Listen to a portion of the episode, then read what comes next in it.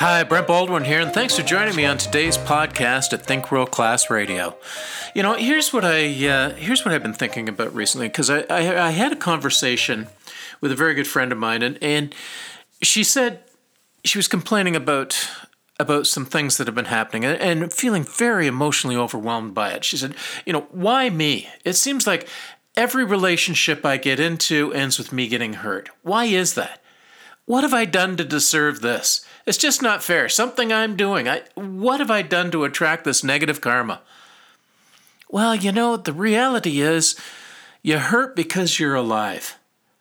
You know, being feeling jilted is is the lament of the of the neglected, those left behind, abandoned, discarded and deserted.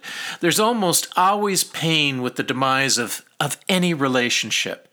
Both parties inevitably carry a burden, feel a loss, they internalize their anger and wallow in, well, in self doubt and blame. Not always in direct proportion to one another, inevitably, the one who assumes the brunt of the hurt allows their feelings to take center stage. Object- objective reality takes a back seat, way, way, way back in the nosebleeds, barely in the same time zone. Mourning is not only healthy, but it's essential to moving on. And then quickly enough, there comes a time, there comes a time to let the grief cease and again join the human race. Maybe a little wounded, bruised, but still amongst the living, still in the game, showing up one day at a time, putting, putting one foot in front of the other, able to smile and laugh again. Becoming, becoming vindictive is not a healthy strategy. It, it, it prolongs the darkness. Striking out, plotting revenge, it only perpetuates anger and self doubt. Attack is never a healthy option. On the other hand, forgiveness, forgiveness is empowering and liberating. Be the one who is forgiving. Let the perceived transgressions go.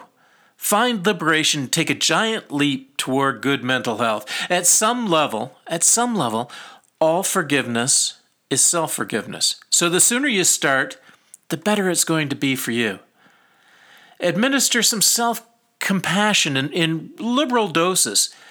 Take inventory of your personal strengths. Set small, attainable objectives to move forward and develop a sense of strength and independence. Strength and independence breed character. Come back to the fold. Your community needs you. Leave the yesterday right where it belongs in the past. You know, you hurt because you have heart. The heart that feels pain today will love more deeply tomorrow. Just give it a chance. And love with reckless abandon. You hurt because you're alive. Think world class. Thanks for joining me. I'm Brent Baldwin. Have a world class kind of day. Bye now.